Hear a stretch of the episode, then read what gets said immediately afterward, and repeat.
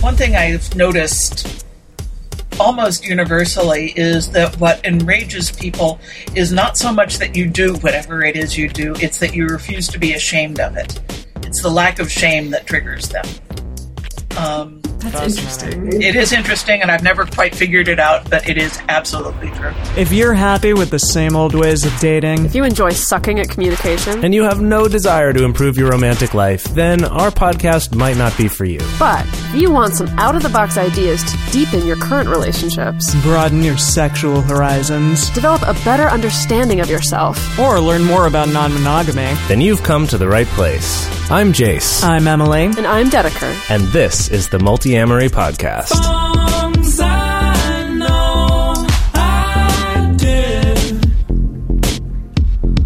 Forcing me to form myself to fit. On this episode of the Multiamory Podcast, we are talking with author and sex educator Janet Hardy. Janet Hardy has authored and co authored more than 10 books, including The Ethical Slut, the New Topping and New Bottoming books, and most recently, Spanking is for Lovers. I mean, duh.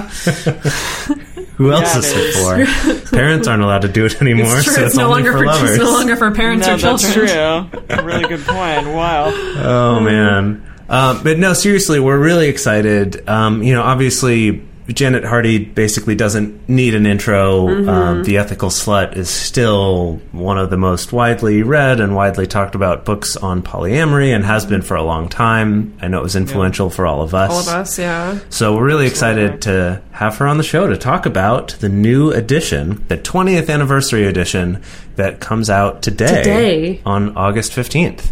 So God, can't believe it's been 20 years. That's crazy. yeah. Uh, so go pick it up. Get your copy. Uh, if you've lent yours out to a lover in the past and they kept it, now's a good time to get a new one. or if you have someone you're This thinking guy. about giving it to, uh, it's a great time to get the new edition and check out all the new stuff in it. Let's get on to the interview. All right, and here we are with Janet Hardy. Hello, Janet. Hello, how are you all doing? Doing well. Thank you so thank much for being here. We're excited to have you on the show. It's been a long time coming, I think. Yeah, We've talked about this for a while. Oh, happy to do it. Uh, so we we met you recently uh, at a panel where Dedeker was also speaking, uh, and at that you were talking about the new, new, new, new edition of the Ethical Slut that is coming out on uh, when is it? August August Fifteenth. Fifteenth. 15th. Because we all have read the second edition, correct, guys? Yeah. That was Yeah. a- yeah, that's yeah, that's very the one that we first had. poly book I read. Yeah.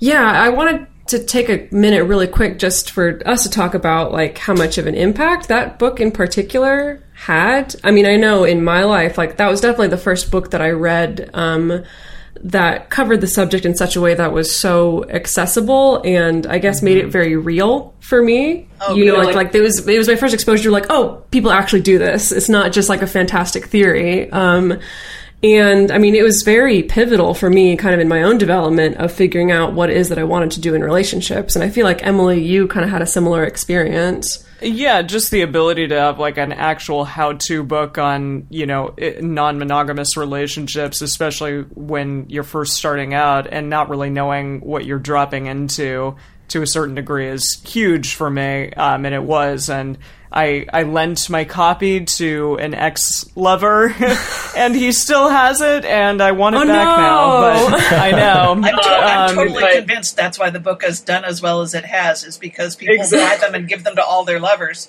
and uh, you know, we, we've never put a dime into advertising it. That's how it gets it gets sold. Exactly. I mean, it's fine. He can keep it, and I'll just get the third edition once Yeah, it comes out. So perfect. I, I do have a question just on that note, Janet. I mean, when you guys were first writing this book, did you have any kind of sense that it would become as popular as it did? Not a freaking clue. Nobody is more Really? surprised than us.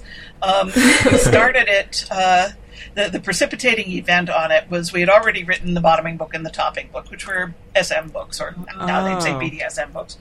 Um, and so we were giving a talk out of all places, a Mensa conference about basic BDSM.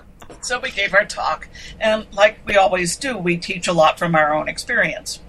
So fine, we did the workshop. It was good. Um, and Dossie went home because it was way too hetero around there for her. But I was still there. and that night there was a hot tub event, and I ran into a friend of mine at the tubs. And she said, You should have heard the conversation in my hot tub. I said, okay, tell, tell. And she said, the conversation in my hot tub was, did you hear about that S&M talk this morning? There were these two women doing it, and they were talking about things they had done together, and one of their boyfriends was right in the room. and, you know, up until that moment, we had thought that the kink was the outrageous stuff that we did. Hmm. But at that moment, we realized that poly or non monogamy or whatever you call it um, was much more outrageous to most people. You know, the BDSM, if you're not into it, then you can just sort of shove it aside and it's that weird thing that other people do. But everybody has to confront questions of monogamy. Uh, in their lives, no matter what they end on, they have to at least wrestle with the question. And so it it hit home much deeper and to a much larger audience than we began to know at the time that we were doing it. That mm-hmm. was you know, about 1995 that we started work on this. And Wow. the first edition came out in 97. This one coming up is the 20th anniversary edition, which we find uh-huh. really. I, I can't even tell you. You know the the, the idea that there will be people reading this edition who have never lived on a planet where the ethical slut was not in print. Yeah. Gosh, that's yeah, that's Yeah. crazy. Wow. Gosh, I never even. I ne- yeah, my little sister has Your lived in a world where where the ethical slut has always existed. And now she can read Yeah. it. Oh, wow. Yeah. Wow. So aside from Well, making so I- us feel very old, which happens all the time, it's also really good. I think that you hit on something um, because I think it is telling how popular the book became after you guys put it out there, and I think that something that we talked about with Elisabeth Sheff when she was on our show was was talking about this idea that like sure people can see something that's kinky or maybe they can see BDSM play and they can think again like well I've never really felt an affinity for that. I've maybe I've never fantasized about being tied up or I've never fantasized about dominating somebody and so like I can't quite relate to that. But most people have experienced the experience of like feeling attraction or being interested in somebody who's not your partner. Most people have experienced having to make that decision of moment of like, okay, is now the time that the relationship is exclusive or do I keep dating, you know? And so there's something about it that can kind of strike to the core of people in a way that's either very exciting for them or or very confronting and challenging for them. And I think that mm-hmm. like how prolific the book became is a testament to that exactly. Uh, when it first came out, the first edition back in '97, we were doing a lot of radio talk shows, um, mostly at ridiculous hours of the morning because we're on the West Coast. and we were doing morning drive. Um, but it was shocking to us how angry people got.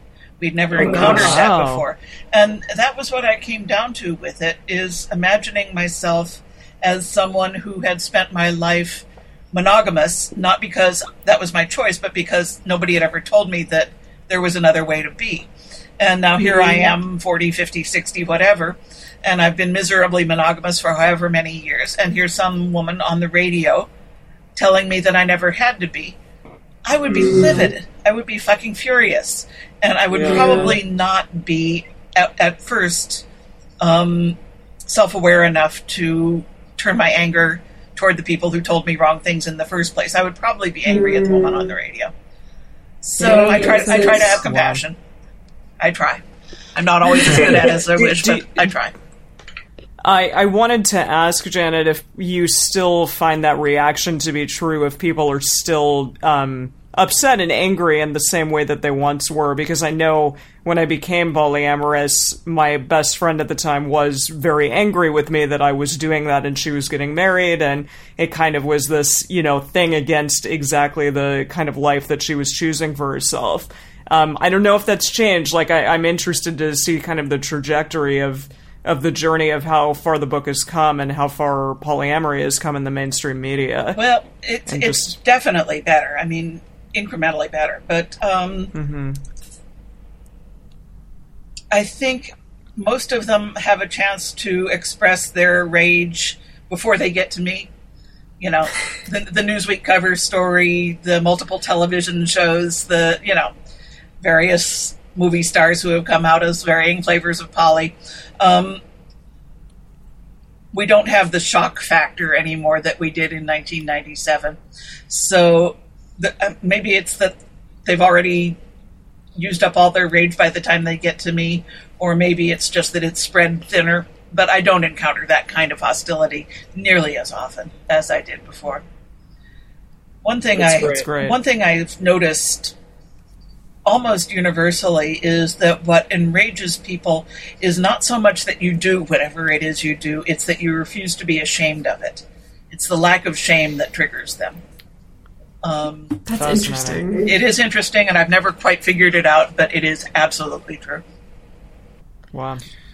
Yeah, I mean that's it makes a lot of sense because I, I feel like it resonates with a lot of the struggles with not only sex positivity but also um, you know also the struggle for gay rights and like there's been a lot of different ways I've seen that play out. Yeah, where it's this kind of like you know maybe people can relate to a certain extent to either kinky things that you want to do or or uh, even just with sex positivity. Like that that you know studies have shown a lot of people like casual sex but we're taught to be ashamed of it. And so if someone else isn't ashamed it's like ah fuck you like you're such a player or like oh god you're a slut or whatever it is because it's i'm so angry that you're not ashamed because i am and i have to deal with that all the time so you should too Yeah, um, the archetypal um, fundamentalist, uh, homophobic uh, politician who gets caught in a hotel room with a rent boy.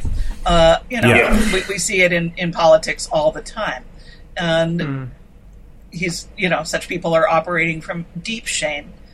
Uh, and so, of course, they are enraged by those of us who are taking freely what they dream of in a very shame, ashamed way. That that is enraging. Yeah.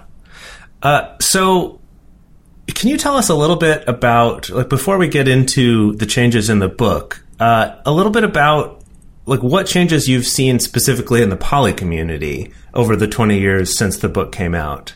So, not just about the public accepting it, but in the community itself.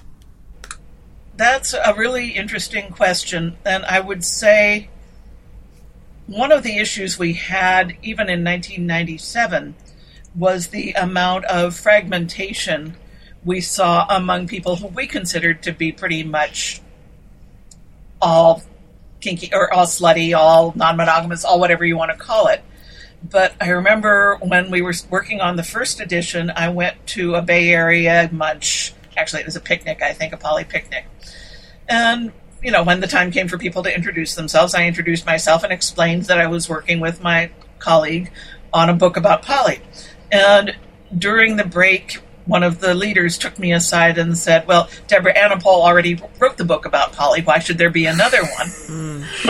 Which is an interesting question in, a, in and of itself. But I said, Well, Deborah wrote a great book, which she did, on the flavor of poly that is about long term multi partner relationships.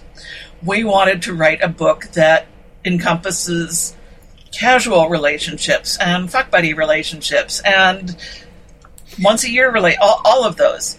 And he said oh you mean tertiary relationships. And i said no i mean like the guy on the other side of the glory hole. And his face kind of all came apart. Um, but we really felt and feel like anybody who recognizes that monogamy is not the only healthy and ethical way to live your life, we're all on the same side, including people who have chosen monogamy uh, in an educated way. Uh, we all have much more in common than we have different. And so I get a little crazy, um, and it's not gotten better over the last 20 years, with this dreadful taxonomy of, well, I'm polyamorous and he's polyfuckerous and she's a relationship anarchist and and and and and and you can name them better than I can. And I don't understand why. I don't understand why we need that when what we're all trying to do is build lives according to our desires. And I think starting by the definition of what kind of relationship you want and then going out and auditioning people for that relationship is pretty much mu- much what monogamous people have been doing all along. And it's not really a very good way to approach relationships in my opinion. So i, I, I really hate to see um, we sluts doing the same mistakes that we thought we were helping to get rid of Yeah. Yeah. Yeah. Uh, sorry, I just want to like gush about that a little bit, unless you want to Yeah, go hop in. Um, yeah, well, it reminds me of you know the section in the ethical slut that resonated with me the most, and the section that I've revisited the most over the years is uh, your guys' little interlude on clean love, on loving without expectation, like that. I've come back to again and again and again because it seems like it's it's always relevant, regardless of what's going on in my life. Um, and I kind of wanted to take a little sidetrack there to talk about your relationship with Dossie, actually, specifically, um, because I think that that's such an excellent relationship that models this idea that a relationship can be whatever, that it doesn't have to fit into these perfect little boxes, it doesn't have to fit under this perfect little label, that it can be very intense and it can be lifelong, but it doesn't have to cohabit or always be sexual or always be romantic or always inco- incorporate co-parenting. And i think i would echo the sentiment that you just said that it is hard to see people who are in the non-monogamous scene or the kinky scene or just the non-traditional relationship scene but are still very much in this mindset of like i gotta keep the labels straight and i gotta keep make sure that i know the, the exact trajectory of every relationship um, I mean, do people? If I feel like at the panel uh, a couple weeks ago that we were speaking, it, it seemed like you still had to explain to people to get them to wrap their minds around your relationship with Dossie. Um, yeah, yeah. Do you mind speaking about that a little bit? Well, you know, I, I do the shtick that I probably did on the same panel about Dossie's and my relationship, um, and how we have been variously friends, colleagues, lovers, um, inner circle with each other for 25 years now, quarter century. Um, if we ever tried to live together for more than the weekend that we spend speaking at a conference, we would have to kill each other. we would have to. well, you know, she has this thing about wanting things to have places where they fit and putting them in those places when you're done with them. And also this very bizarre belief system that you're only supposed to spend money that you actually have. And I, you know, it's those are not good things to form a live-in partnership behind. Those are the things that end relationships. Um, as it is, we can have the stuff that is good, which is a very dear friendship and collaboration and sometimes lovership, um, and leave out the stuff that don't.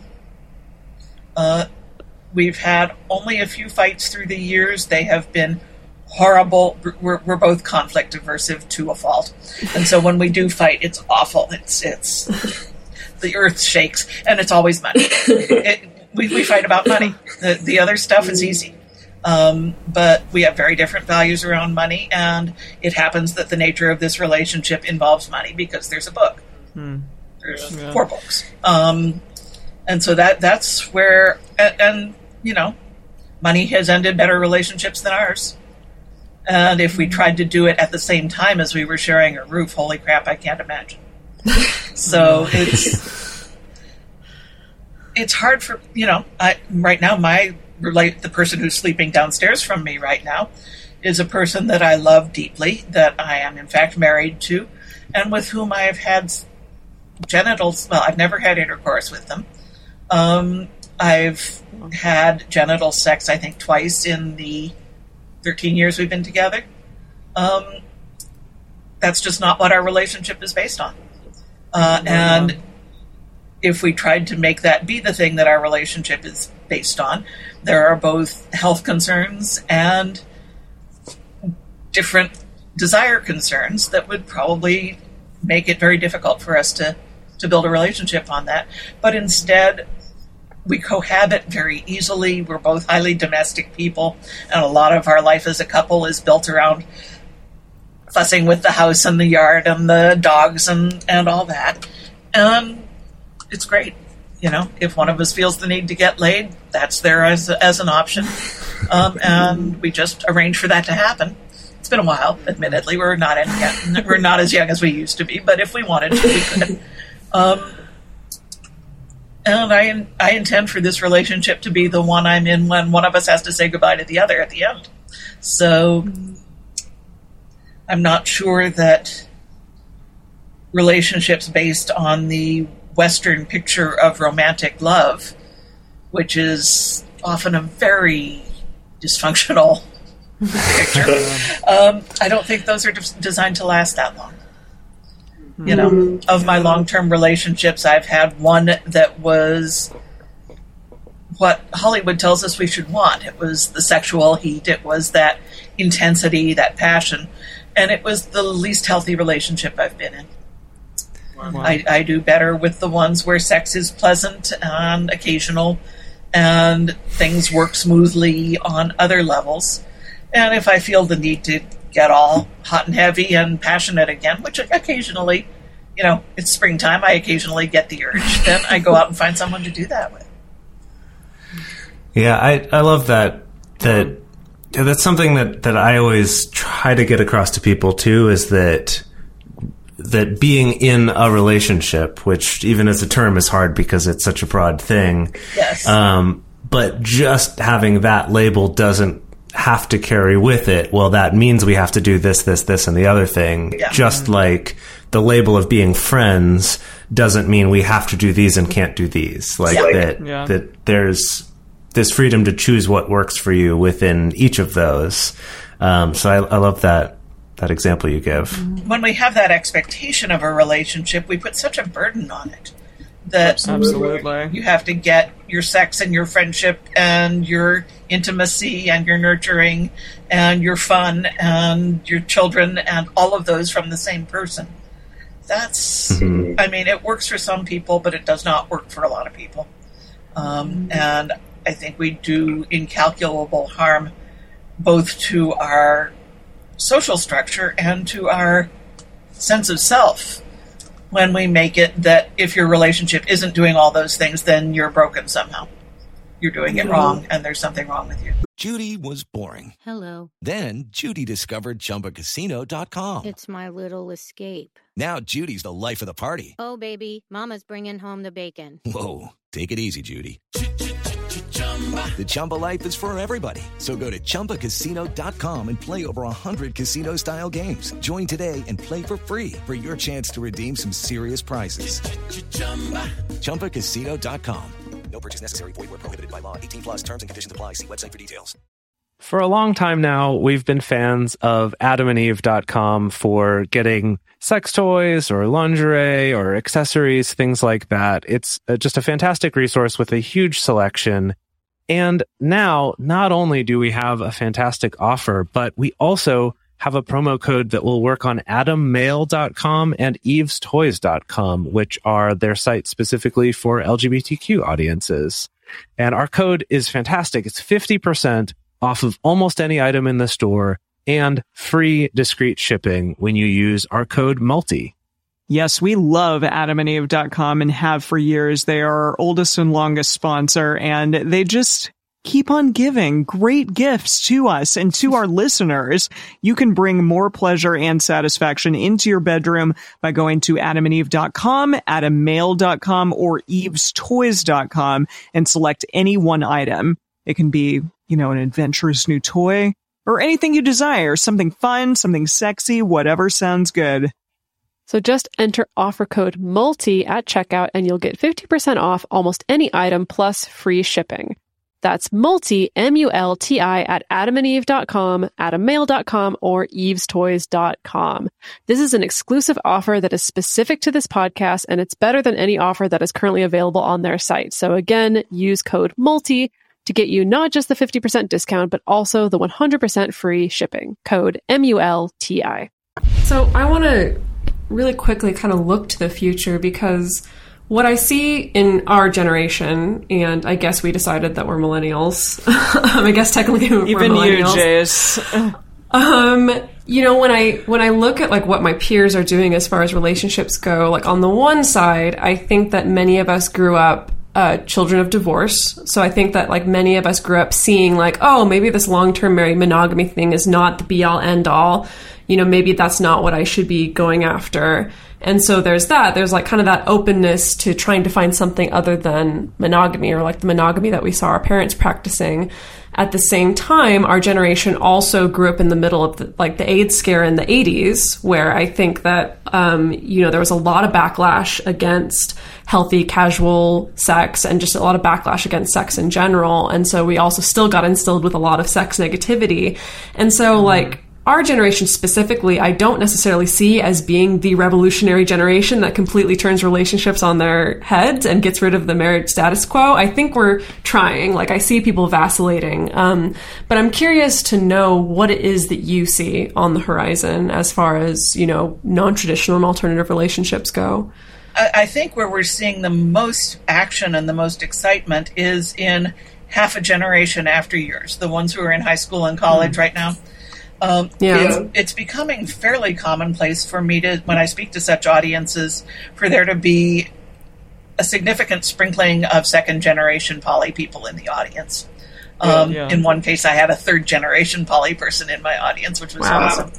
And because they grew up in a world where even if they didn't see it at home, they saw it on television, they read about it, um, for any any uh, value of it, whether that's um, relationships or sexuality or gender or whatever.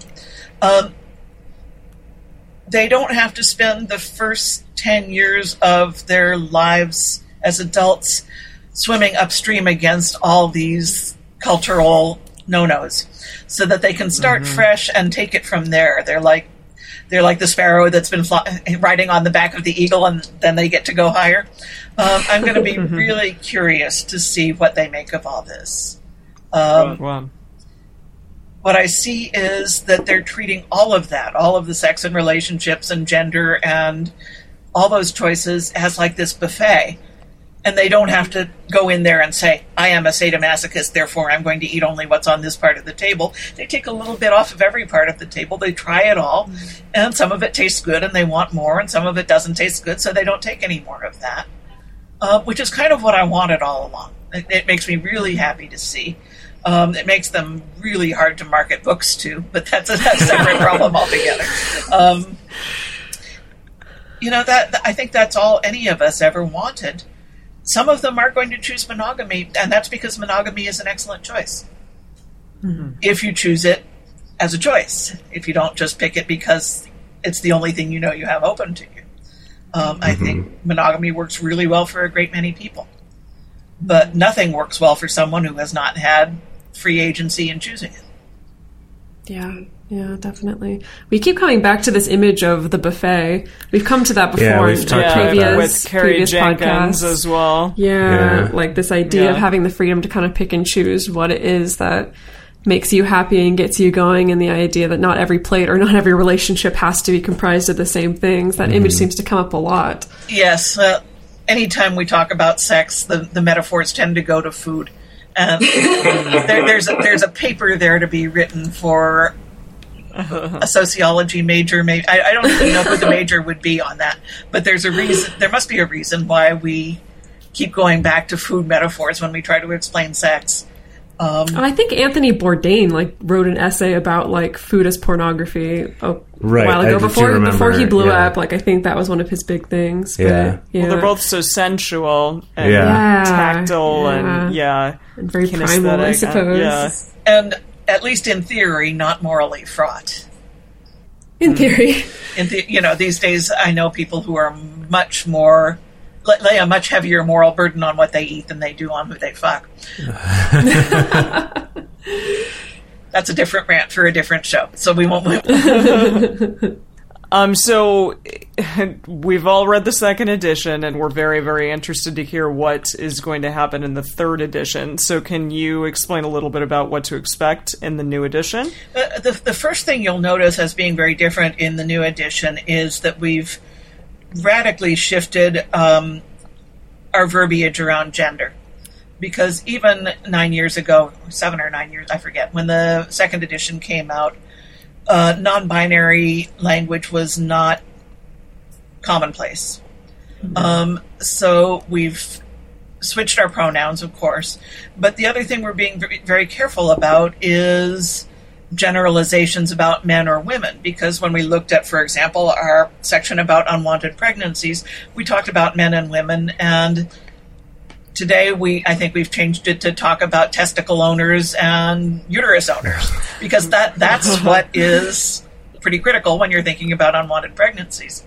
Um, and so there, there's a lot of, we've had to think a lot more carefully about what it was we were actually trying to say when we talk about gender. So that's the first big change. Um, the next big change is that we, we found out we had a lot of things that we wanted to talk about that were relevant, but that didn't fit smoothly into the flow of the text. So we wrote a lot of sidebars that some of them were about poly pioneers. We wrote a sidebar about Alfred Kinsey and the Kinsey Institute. Uh, we wrote a sidebar about the uh, the um, Morning Glory and Oberon um, Ravenheart Zell family, which huge extended family that's existed for like 30 years now. Um, I forget who all else, but we, we did several sidebars. oh, we did an Oneida side, sidebar. Um, oh, and a sidebar about uh, the Moulton, Mar- Moulton Marston family. Mm, that, yeah. yeah, the, the triad that produced Wonder Woman. They're, they're getting a whole movie about them this yeah, year, yeah. which makes me totally happy. Oh, really? Yes, yes. They, um, Professor Marston and the Wonder Women. Cute. Excellent. Yep, I can't wait.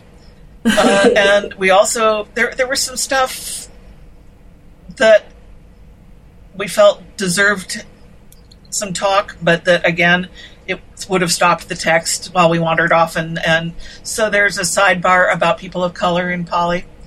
There's a sidebar about um, the folks we were just talking about, the post millennial generation and poly. In both of those, we relied heavily on interviews with the people in question because we are both white and old. So we didn't really feel that those were the, our story to tell.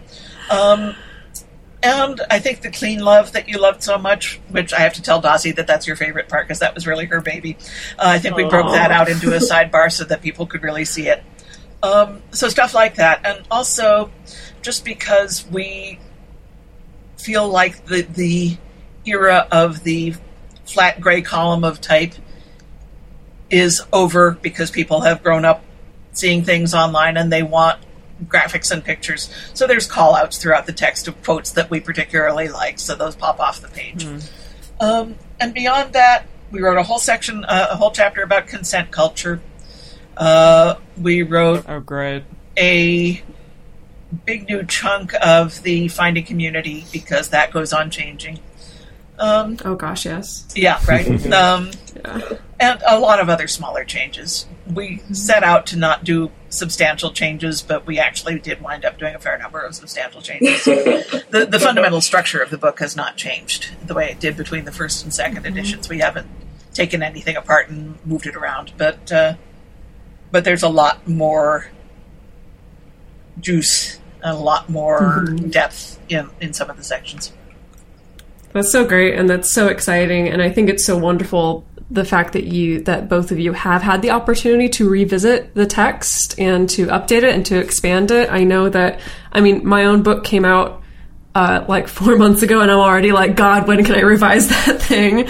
Like already, I'm like, oh, there's already so much that I want to add and want to change, and and so I think it's, I think it's so good to know that you guys have been able to like live more life experience and to learn mm-hmm. more and to see the way that culture has shifted and to see the, the way that different generations and different communities are, are tackling poly and to be able to then incorporate that back into your work is so great. And I think it's so great that it means that it's going to be something that stays evergreen and that stays relevant and that stays useful to people for many more years.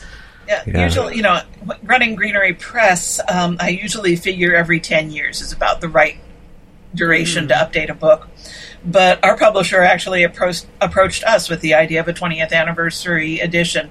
and it hasn't been quite 10 years, but it was lovely to be asked. And, you know, money is always a good thing.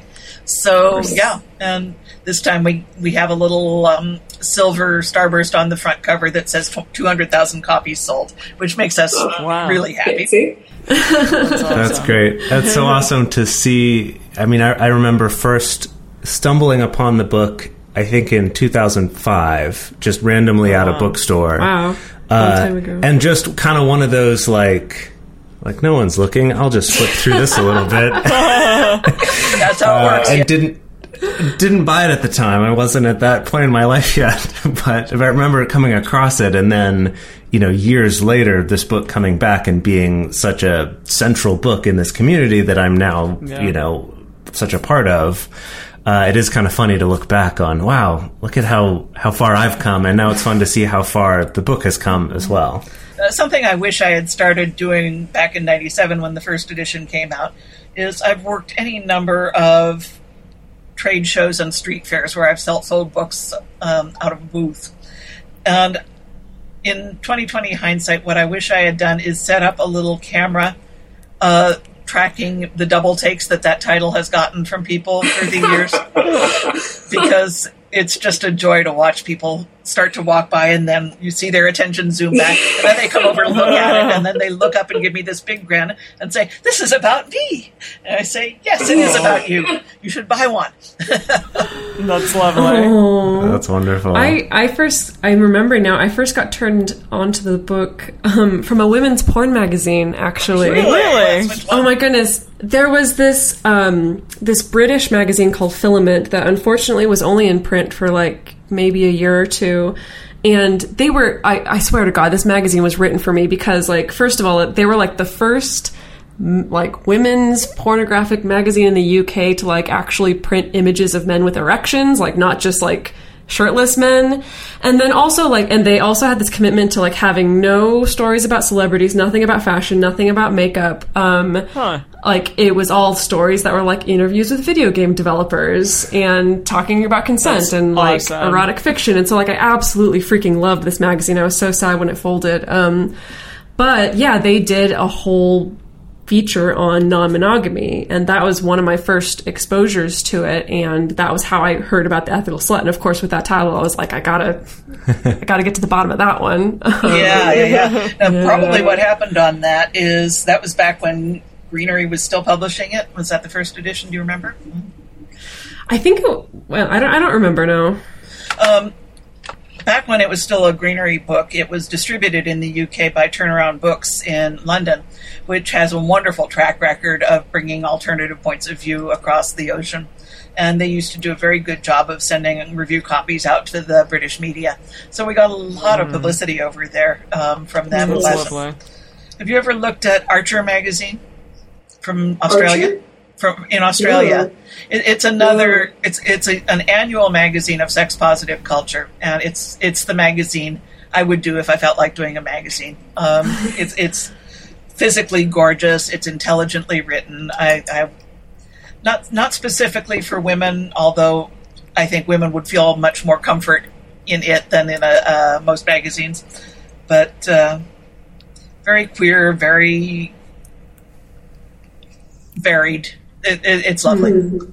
Nice. Let's take a look at that. That's awesome. Awesome. Well, I think we're coming to the end here, but Janet, we have um, one question that we ask all of our guests, and I feel like it's a little hard to ask you this question because you've written so many books on this topic already. But the question that we ask everybody is if you were going to give just one piece of advice to somebody who's new to this, who's like new to non monogamy or new to polyamory, if you had to pick one piece of advice, what would it be? Um, just because you fuck up does, doesn't mean there's anything wrong with you, and it doesn't mean you're doing it wrong. Everybody fucks up. I fuck up. Dossie fucks up. It, it, it, we are walking a road that is not paved. We are hacking our way through the underbrush with our own machetes, which sometimes are sharp and sometimes they're not sharp. And that means we're going to go off the path sometimes. And how you judge a good slut is not by whether they make mistakes, but by how they make up for the mistakes they've made, and whether they make the same mistake over and over. Um, yeah. So you're not going to learn if you don't make, make mistakes, um, and so just expect to do so. Well, I know I Beautiful. fucked up. yeah, uh-huh. I sure Yeah, have any of us on this, on this yeah. show have not fucked up because I've never yet met a person in any kind of relationship style that has not fucked up. the three of us have definitely been the recipients of each other's fuck ups a lot. Many so- times. That's also true. We've handed out our fuck ups to many people uh, also. Yeah. It's just the gift that keeps on giving. Yes, generosity. All right, thank you so much, Janet. Um, hopefully, we'll have you on the show in another 20 years. to, to, Just talk, kidding. yeah, to talk about the next edition. oh edition. my god, I can't begin to think about what I'm going to be. You know, that'll put me in my early 80s. I suppose I could still Wow. be doing this in my early 80s. Um, all right. Why the heck not? well, our podcast will be in virtual reality by then, so Oh, that'll be great. it'll be great. Yeah. Yeah. I'll have the chip impla- implanted under my skin and we can just talk that way. Perfect. Perfect. Yeah. Great. All right. Well, thank you so much to Janet Hardy for being on the show. I hope that all of you got as much out of that as I did. Um, I love hearing her talk and her perspective that she has on this community and the way that it's changed over time. Um, both the poly community and also the BDSM community uh, has been super fascinating. Getting to talk to someone who's been such an influential figure in both of those arenas for so long. It's really yeah, cool. she's lovely. Definitely Yeah. got a little teary eyed at points during that Aw. interview. Aw. Bah, bah. Uh, so, if you have any questions or specific topics that you would like us to talk about on the show, the best way to do that is to call our phone number, leave us a voicemail, and let us know. You can do that at 678 MULTI 05. That's 678 multi 05. And for international listeners, you can send us a Facebook audio message uh, through our Facebook page. Um, and we can play those on the show and discuss your question or your topic. You can also email us feedback at info at multiamory.com, or you can send us a message on Twitter, Facebook, Instagram. Follow us on all of those things to get updates as well as sign up for our newsletter. To support our show, you can join our private Facebook community and go to patreon.com slash multiamory. Multiamory is created and produced by Emily Sotelo Matlack, Dedeker Winston, and me, Jase Lindgren. Our episodes are edited by Mauricio. Our social media wizard is Will McMillan. Our theme song is Forms I Know I Did by Josh and Anand from the Fractal Cave EP. Is Ryan here, and I have a question for you. What do you do when you win? Like, are you a fist pumper? A woohooer, a hand clapper, a high fiver. I kind of like the high five, but if you want to hone in on those winning moves, check out Chumba Casino. At chumbacasino.com, choose from hundreds of social casino style games for your chance to redeem serious cash prizes. There are new game releases weekly, plus free daily bonuses. So don't wait. Start having the most fun ever at chumbacasino.com. No purchase necessary. Group. Void were prohibited by law. See terms and conditions. 18 plus.